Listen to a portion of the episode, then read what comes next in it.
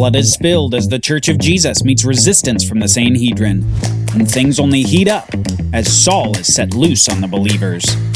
On the Bible Brief. The Bible Brief is a project of the Bible Literacy Foundation, a nonprofit dedicated to helping people like you learn the Bible. Check out our website today at BibleLit.org.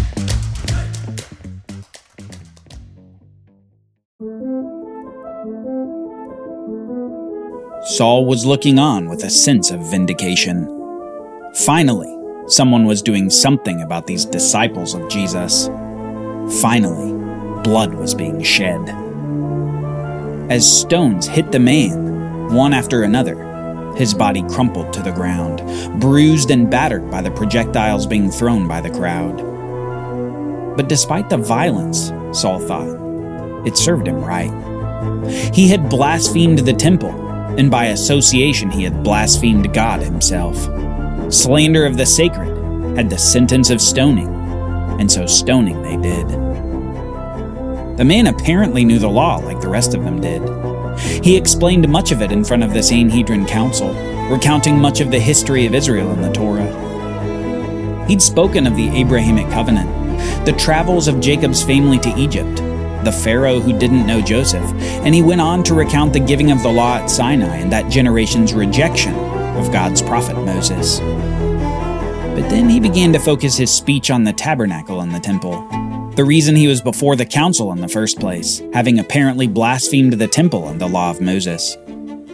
He mentioned the building of the tabernacle in the wilderness and the subsequent building of the temple by Solomon in Jerusalem. But then he went where he shouldn't have gone. The man concluded his speech like this The tabernacle was until the days of David, who found favor in the sight of God and asked to find a dwelling place for the God of Jacob. But it was Solomon who built a house for him. And yet the Most High does not dwell in houses made by hands. As the prophet says, Heaven is my throne and the earth is my footstool. What kind of house will you build for me, says the Lord? Or what is the place of my rest? Did not my hand make all these things? Then the man addressed the council and said, You stiff necked people, uncircumcised in heart and ears, you always resist the Holy Spirit. As your fathers did, so do you.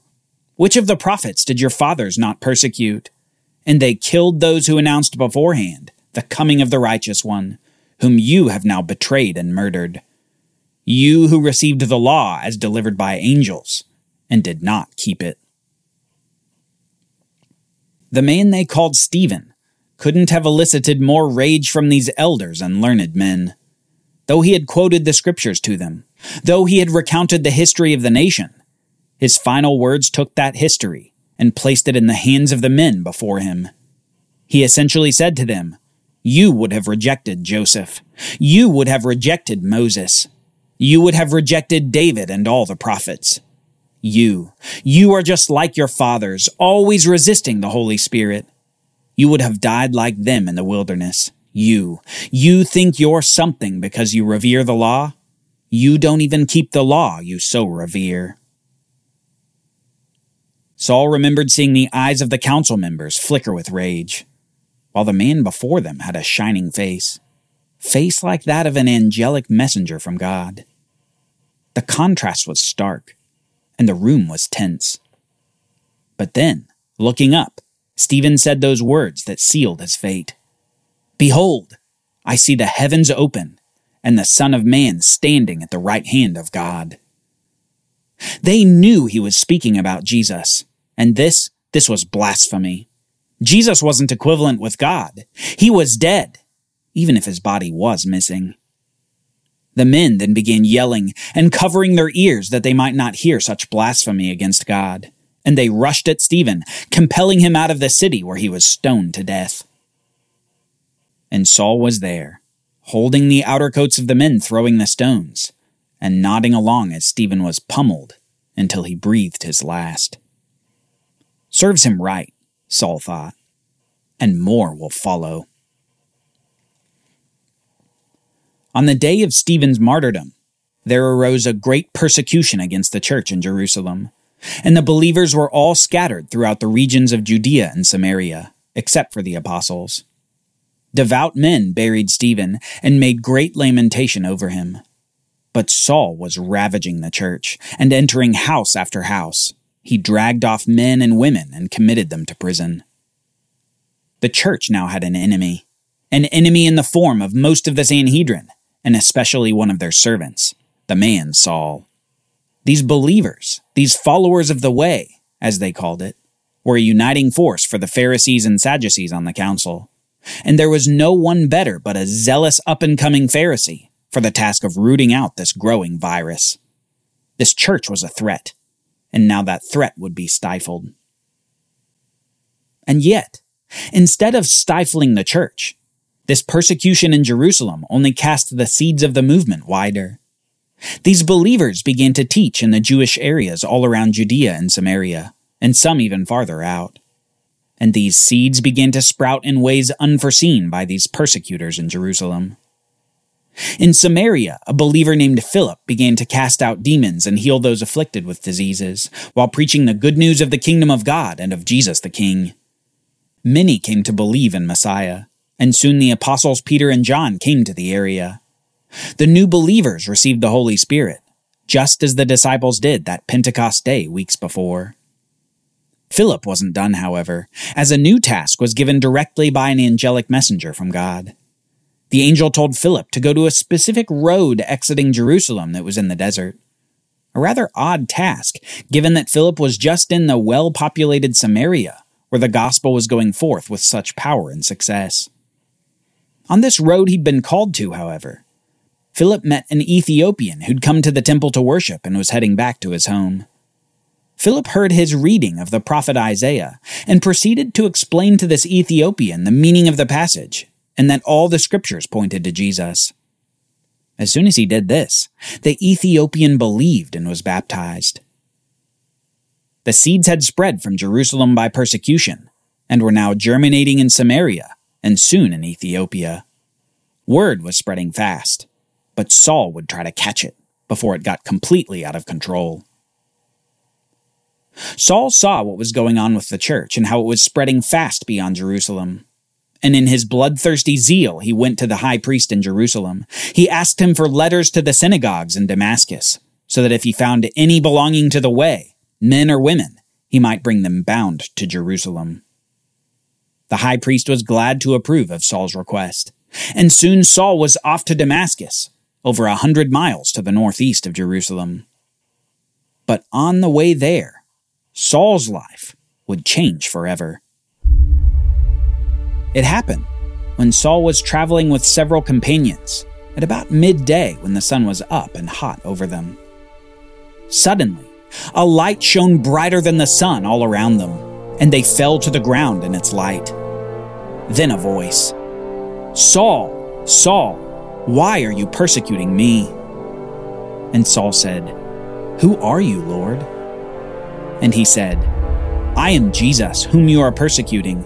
But rise and stand upon your feet, for I have appeared to you for this purpose to appoint you as a servant and witness to the things in which you have seen me, and to those in which I will appear to you, delivering you from your people and from the Gentiles, to whom I am sending you, to open their eyes, so that they may turn from darkness to light and from the power of Satan to God, that they may receive the forgiveness of sins and a place among those who are sanctified by faith in me.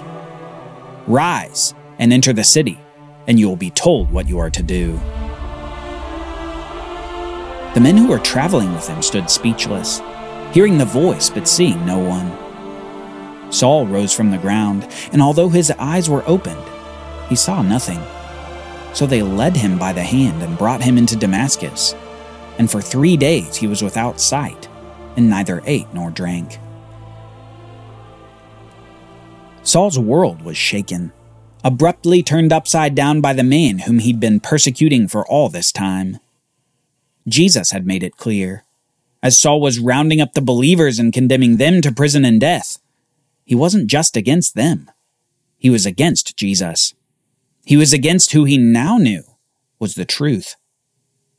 Saul thought he was putting liars and blasphemers to death when his finger was pointed in the entirely wrong way. Jesus had said, Why are you persecuting me? And Saul's heart was broken.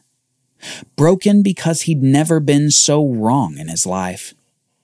Nothing and no one could have done what happened on that road to Damascus, except for God. And yet it wasn't someone else that had happened to. It was Saul, the famous persecutor of the church. Saul was the one Jesus picked for his task. Saul, of all people.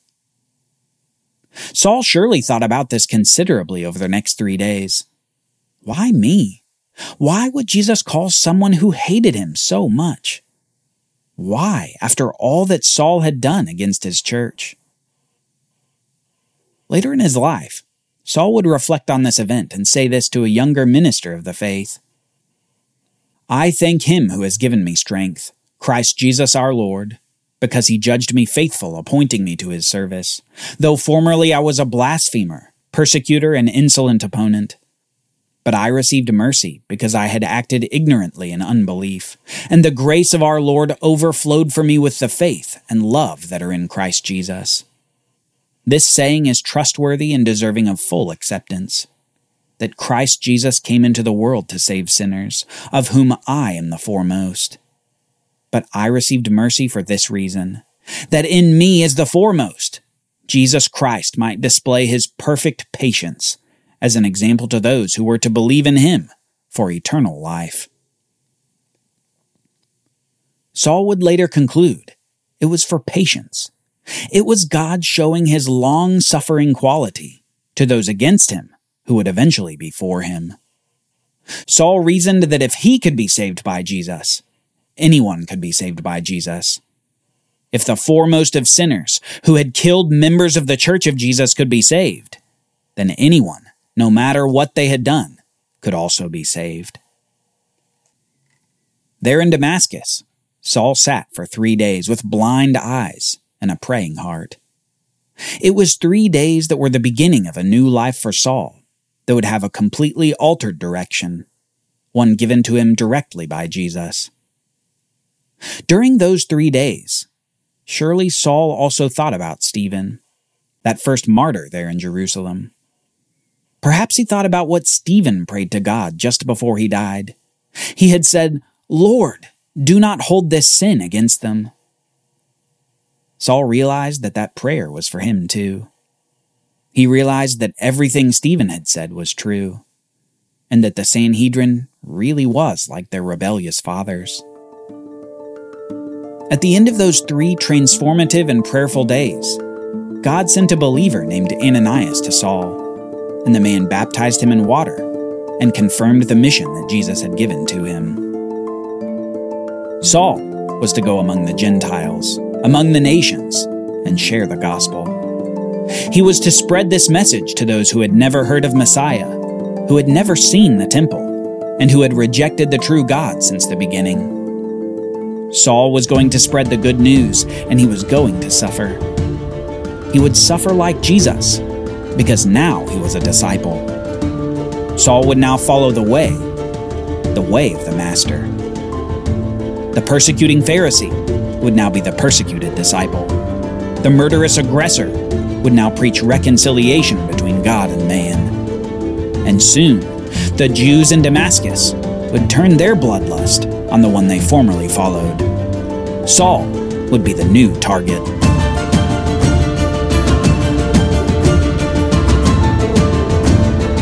Join us next time as the gospel to the Jews becomes the gospel to the nations also. The church is going global. The Bible Brief is brought to you by the Bible Literacy Foundation, dedicated to helping people like you learn the Bible.